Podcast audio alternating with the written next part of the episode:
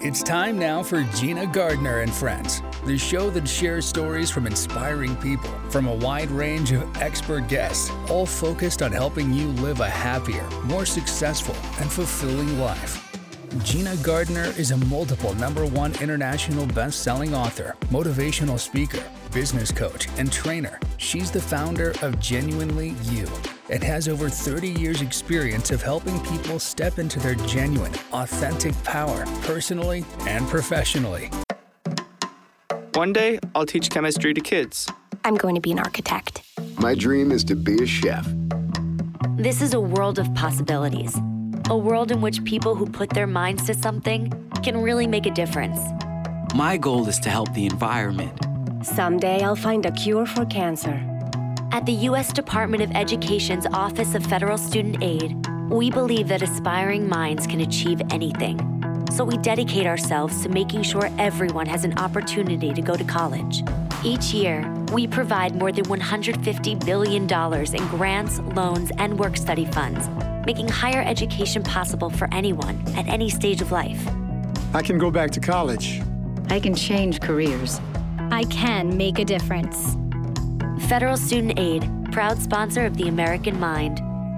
Learn more about money for college at studentaid.gov. And now, here's your host, Gina Gardner. Hello there, and welcome to Gina Gardner and Friends as always, I have a great guest, and today is no exception. My friend Yvonne Silver has come to talk to us today, and we're going to be looking at the whole issue of resilience and confidence and looking for creative possibilities rather than looking at what you can't do and you can't manage. So, Yvonne, a huge welcome. Would you like to share your story, how you've come to be someone who works in this field? Absolutely.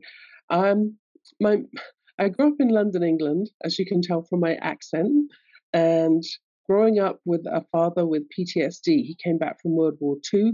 He got a, a bullet in Dunkirk, and he showed up as just being a very angry man and very impatient because he didn't get treated like thousands, hundreds of thousands of men returning from the war. And he literally drained the dignity right out of my mum.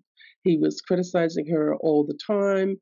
He was um, giving her very, very meager housekeeping money. He took the car keys away after she taught him how to drive and really took away her power. So, this was what I observed growing up. And I swore I was never going to be like that. And it developed into this resilient, adventurous, persistent, darn well not going to be like that streak, which created a very resilient character, which I think it actually helped me later on in life when I became a mom as well. And my business is, is as a coach, executive coach.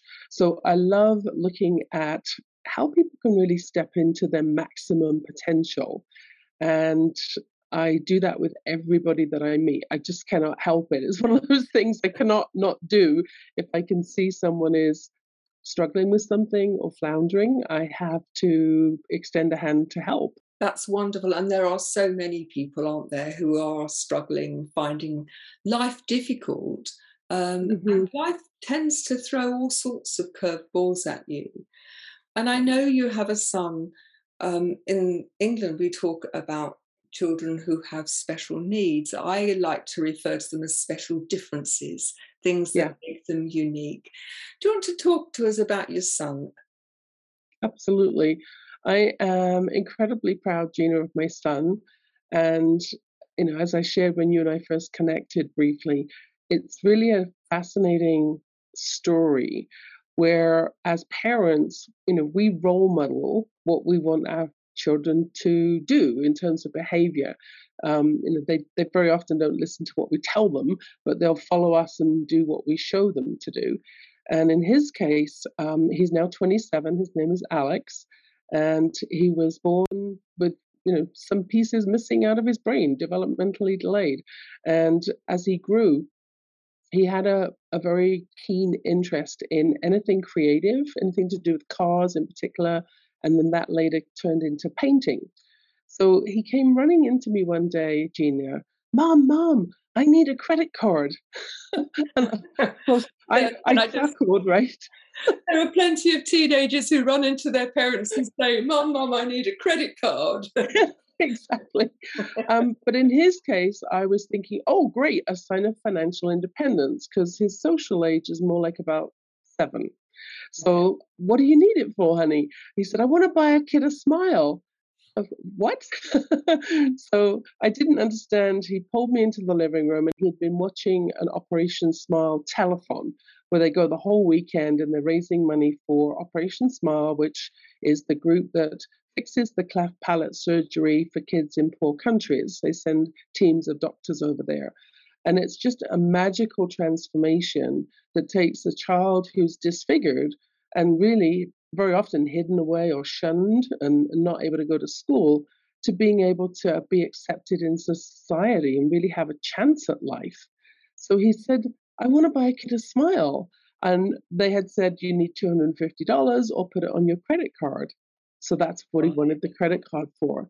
So that was, you know, a heartwarming enough story as it was. But then people in the banking industry do not know what to do with an application from a special needs kid who does not have a job and is on government funding. They don't know how to process that. So it went in the, the B pile and never surfaced three times. Eventually, he gets tired of waiting and he says, Mom, I'm going to sell my paintings and I'm going to raise money that way. And I thought, well, how brilliant is that? So I got him onto Global News. We did an article uh, through several different media outlets, got him on TV. We got him on a Dragon's Den first round pitch, which is kind of like Shark Tank. I don't know if you have that in the UK. I can't Dragon's remember. Den in the UK. Yeah. Yeah. Um, so we didn't get funding through them because it's not really a business, it's more of a social enterprise mission. But he did get enough traction, even in the first couple of years, to sit, to sell enough paintings and prints to raise money to have five children, five that have now had their faces transformed. And it really, to me, showcased, you know, what's possible because here's a special needs kid who's got a social age of about seven. And if he can impact five kids and have them uh, uh, embrace back into society again by selling paintings and getting creative, what's possible for regular kids who have no physical limitations? You know, what's interesting to me a whole number of levels is that if you look at children who have a cleft palate, they often have a split top lip. Yes. So not only have you has your son impacted on the lives of those children and given them a future within society, but mm-hmm. the impact on their families because yeah. their families often see it as a, a, mark of dishonor or something to be fearful of. And right. so they feel in some way that they've done something wrong. Mm-hmm. And so the impact is far greater than the five people who've actually had their cleft palate and their split lip repaired.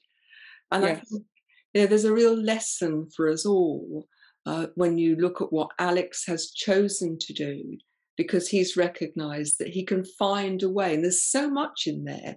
Firstly, he wanted to help. Secondly, when he tried the first avenue, it didn't work. And so he looked for an alternative and found one where he was actually in control of providing the alternative, which I think, you know, for all of us, whatever age you are, whatever ability you have, that's a huge lesson in life, isn't it? Mm-hmm. It is. And even as a kid, Gina, you know, he he he was just adorable. He had this cute energy we would walk into a store and store clerks would literally give him things. You know, he'd put his hand out and say, Can I have this? And I may say yes, I may say no. But uh, uh we get to the checkout and the store clerk would say, Oh, he's so cute. Let me just give this to him. And in the end, I had to say, Stop, stop giving him things because then he's going to think that life is just a free ride and you don't have to do anything, right? There's not a, a good lesson here.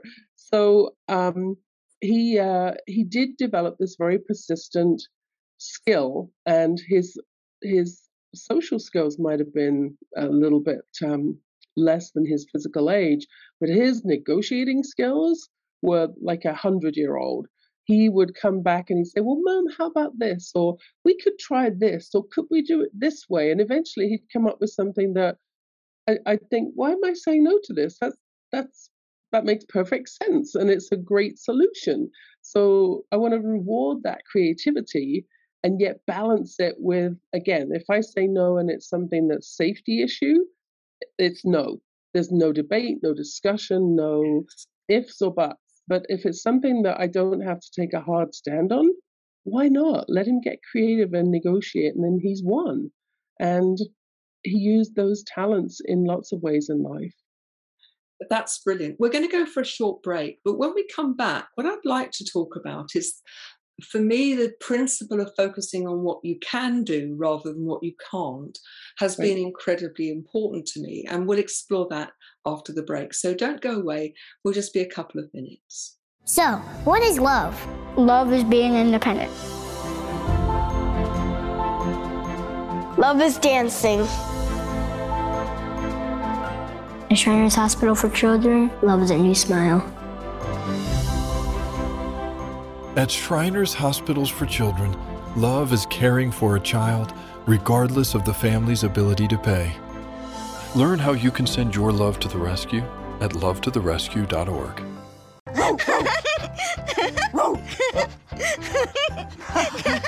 what is it, Julia? Why are you so excited, honey?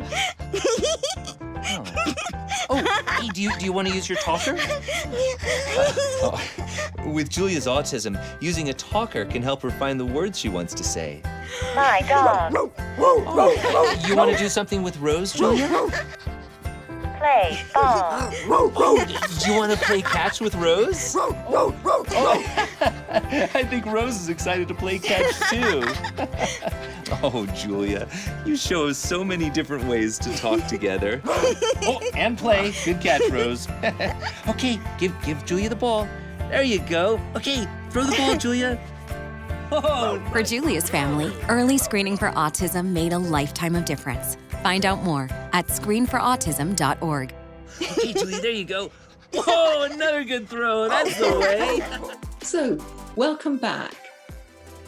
Yvonne, for me, um, as someone who's learned to walk twice as an adult and being completely wheelchair bound at times, the importance of focusing on what I could do rather than all of the things that I couldn't do is, I think, been a deal breaker for me. It's really made the difference. It enabled me to run my school from my wheelchair. And it's a principle that I use every day of my life to look at if I can't find one way around things, how can I find my way around another? Now, I know you do a lot of work with confidence and resilience with professional women um, who, uh, who are struggling to start with. What's your view about the way we focus on things and how we can make the most of that? Mm. Well, I learned um, fairly early on in my in my career. I mean, I was in sales initially, my, you know, my first job was actually in a retail store at age 12. By 13, I was the store manager. So, oh, um, yeah, so I, I, I got to Canada using sales skills and then stepped into uh, less traveling into an office administration role, which included a lot of recruitment and ended up with me becoming the HR manager. And through that, it was about looking at you know what's possible because the hiring manager always had this you know extensive list of all the must haves and and yet i would have to come back and say well this person's got this and this and this but they don't have this and this and this you have to you know be flexible because this is a, a bit of a technology boom this was back in 85 so I was always looking at what is the creative solution. And then when I stepped into doing coaching about uh, 12 years ago, formally, you know, with executive coach certification, I realized that I actually had a real gift for helping others to see what the possibilities are. It's almost like a superpower where as a kid you might have these join the dots books. So my clients come to me with all the dots scattered all over the page, but there's no numbers to say join from one to two, two to three, three to four.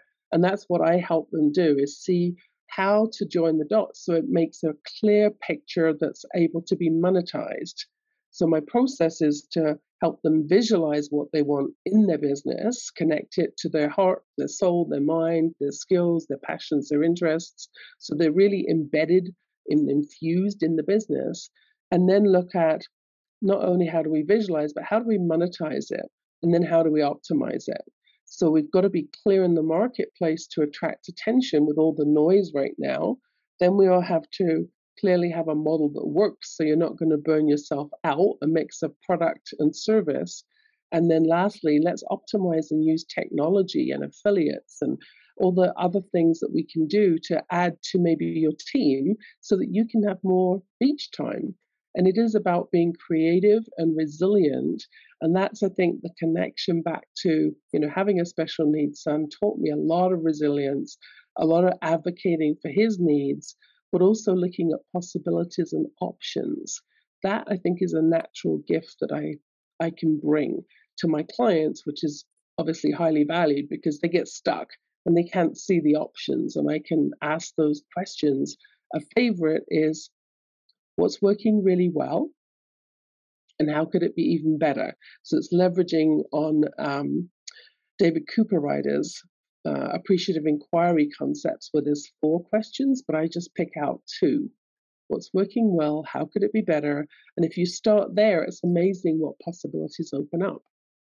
Isn't it interesting how often people will focus on all of the things that aren't going well mm-hmm. and lose complete sight of those things that are? It's one of the reasons why I think that collecting gratitudes is such a powerful way to recalibrate the brain because yeah. even on the darkest day, there are lots of things to be grateful for. And I know those who've listened to me before will know that you know, a, a, great cup of tea, I'm very English, um, or you know, decent plumbing, the natural world. A friend's just brought her new puppy here, and you know, such a, a great time watching this little uh, furry animal um, get to grips with um, being in a new place. I have to say, my cat is none too impressed. He's not grateful for the experience. But ultimately, the window through which you see the world will be your reality. And if you see all of the things you can't do, that's your reality. If you look for the things that you can do, then that too becomes your reality. It does. And and in Alex's case, it really is about creativity and problem solving to can to to let him adapt to what he can do. Yeah. And uh, you know, I've shared his story a few different times. Um, it was on the um, League of Giants TV as well, and they were actually taking their book down to the states to train some special needs teachers Yes. And he asked me if he could get uh, Alex's global news clip and shared it with the teachers. So that ripple effect, when they saw what was possible, I mean, you could have heard a pin drop, apparently. He told me afterwards. It was just so impactful. What's possible? Yeah. And in Alex's case, he's having a bit of a medical challenge right now. So I would oh, love eventually for him to be out uh, in schools with kids ages maybe six to 12 really bringing that message to light of, you know, if I can do this, if I can impact this many lives, what can you do? And share that message. Um, I know that words are powerful. I, I wrote a book on, you know, words, women, and wisdom, the modern art of confident conversations, which was dedicated to my mum, who I call my first unmentor, because she she showed me what not to do. Okay. she let my dad drain the dignity right out of her with his powerful, mean words. And so I wrote that book and I, I bring to life things that you've mentioned in there too about the power of gratitude, about appreciative inquiry. And there's one other concept just to share quickly with the listeners, which is um, Michael Losier's clarity through contrast. It's in his law of attraction book. So when you are completely stuck, if you can't think about, well, I don't know what I want, I can't visualize it, I'm so stuck yeah. right now, then you can also say, well, what's not working? And then make a list of all the things that are not working around this particular topic you're trying to solve. and then just flip it and say, well, what's the opposite of that? So if you're in a job where you've got your boss breathing down your neck all the time, you don't like to be micromanaged, well, what do you want instead? What's the opposite of that? I want to have an independent, autonomous work environment. I want to be seen as an expert. Well, great. How do you do that? So it can get you unstuck. It's called clarity through contrast. And I use that a lot too with my clients. I think it's really very powerful as an approach. You know, one of the things that strikes me is how many people don't allow themselves, they fail to give themselves permission to shine. That mm. they stay playing small, and part of that, I think, is conditioning, uh, mm-hmm. or that they're, they're listening to other people um, telling them that they can't. Often parents or teachers because they don't want them to be hurt, but actually, if you listen to to those words, it can keep you stuck. And part of this, I would say, is for people to ask themselves, whose permission am I seeking? Is it mine or is it my parents that I'm listening to, even though I may be in my 30s, 40s, 50s, 60s? Or is it society? I'm asking permission to be me. And I was mm-hmm. talking to a young uh, a young man in his 30s yesterday, um, a new client, who feels completely backed into a corner. Yet when you look at his life, very successful, he's been given nine promotions, but promotions in something that he doesn't really want to do but he mm. doesn't want to upset anybody. He doesn't mm. want to be seen to be failing. And so the higher up the promotional tree he's gone, the more unhappy he's been and the more cornered he feels by that. Right. And I just asked the question whose permission do you need in order to be true to what you want to do?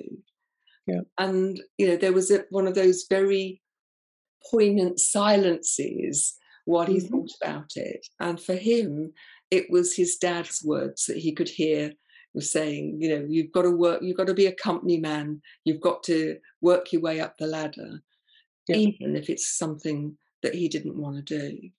Yeah. Those uh those early things I mean, obviously, we're just forming as kids, right? They stick. You know, my dad told me at age 11, um, you know, and this is a series of things that had gone, you know, where I'd been criticized and punished and criticized and punished, that I would never ever be successful in life because I failed my 11 plus by two marks. And that comment, I'm just about to go into high school, I pretty much lost my voice too because I lost my confidence. Yes. And I carried that, you know, I put up this emotional shield and I carried that until I was 45, Gina. And then finally realized I was keeping myself small behind the shield and yeah. it was time to come out and that's when i started looking at okay what am i going to do really? Like what's important? and deciding that i was going to write my book and one of the things in there is don't ask for permission all the time because you're giving your power to someone else. Instead it's better to just do it.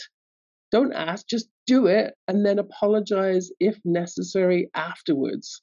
I just think that's it. really especially for women yeah. Uh, I just need to explain for those people who are either not of the age or not from the UK that 11 plus um, it still happens in a very small number of cases, um, but it used to be the exam at 11, which would decide whether you'd go to grammar school or to technical school or secondary school.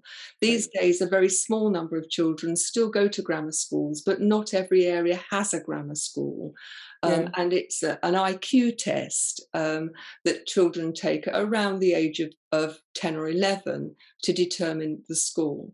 So we're going to go to a, a, quick break now. We'll be back in a moment, and we're going to just um, look again at how you can be more resilient, how you can be more confident uh, in the last part of the show. So don't go away. Hey world, I have a quick message. It's about safe driving. All right, let's go.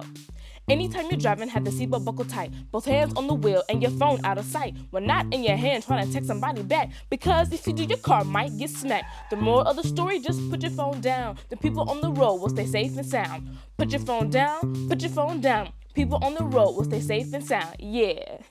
Military families often sacrifice precious time away from loved ones while serving our country. And for those with children, the separation can be especially difficult. We were worried that with him leaving that she would lose those connections with her dad. Some of life's best moments happen between parents, children, and the pages of a good book.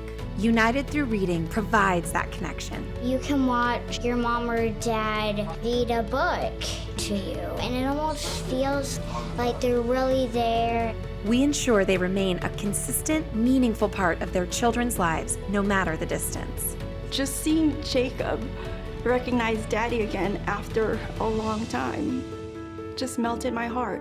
And now, as we're facing greater isolation from our loved ones, United Through Reading is also available to veterans. Learn more about United Through Reading and download our free secure app at unitedthroughreading.org. Welcome back. Now, before we go any further, Yvonne, how can people get hold of you? So, the best place is to connect with me through LinkedIn, actually. Um, Yvonne E.L. Silver is on my file there.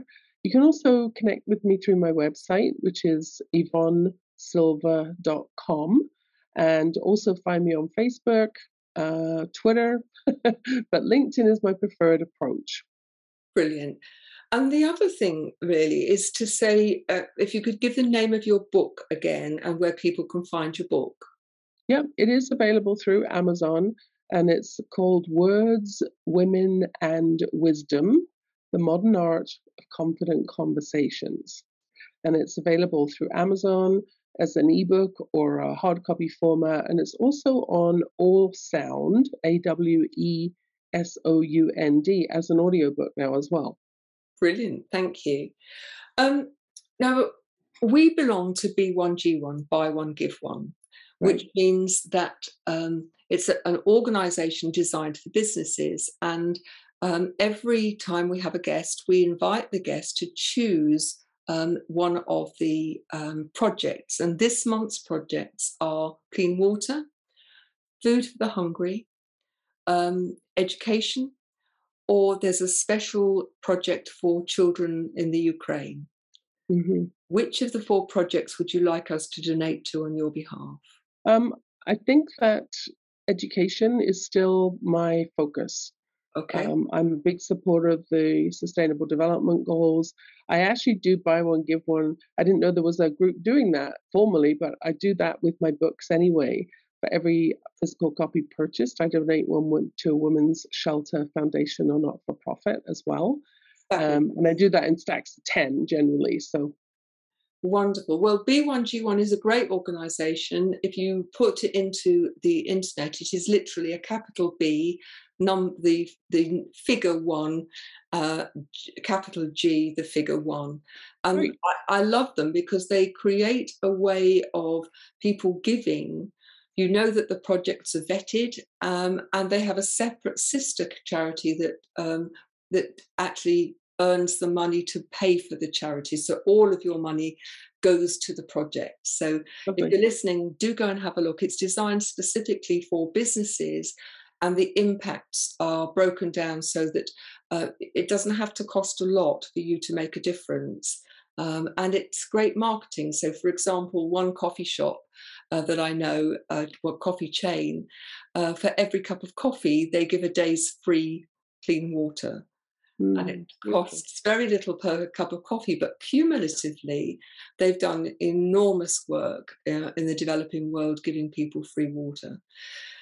Now, we've just got very few minutes, so I just wondered if you had some pearls of wisdom around resilience and confidence that you could share with the listeners. Mm-hmm. Well, resilience, I think, is one of those things that you develop by trying things that you're not sure that you can do, or sometimes it's a big goal that you never dreamed possible. Great advice, and I'm afraid we've run out of time. So thank mm-hmm. you so much for joining me. Um, it's been a pleasure. And I would say to you, if you're listening, please do tune in to the next show. That's Gina Gardner and Friends. We'd love to see you there. Take care.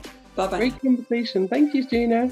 Thank you. Bye bye. Thanks for listening to Gina Gardner and Friends, the show that helps you live a happier, more successful, and fulfilling life. To learn more about Gina Gardner, go to genuinely-u.com. If you would like to work with Gina or book her as a speaker, email her at gina at genuinely-u.com.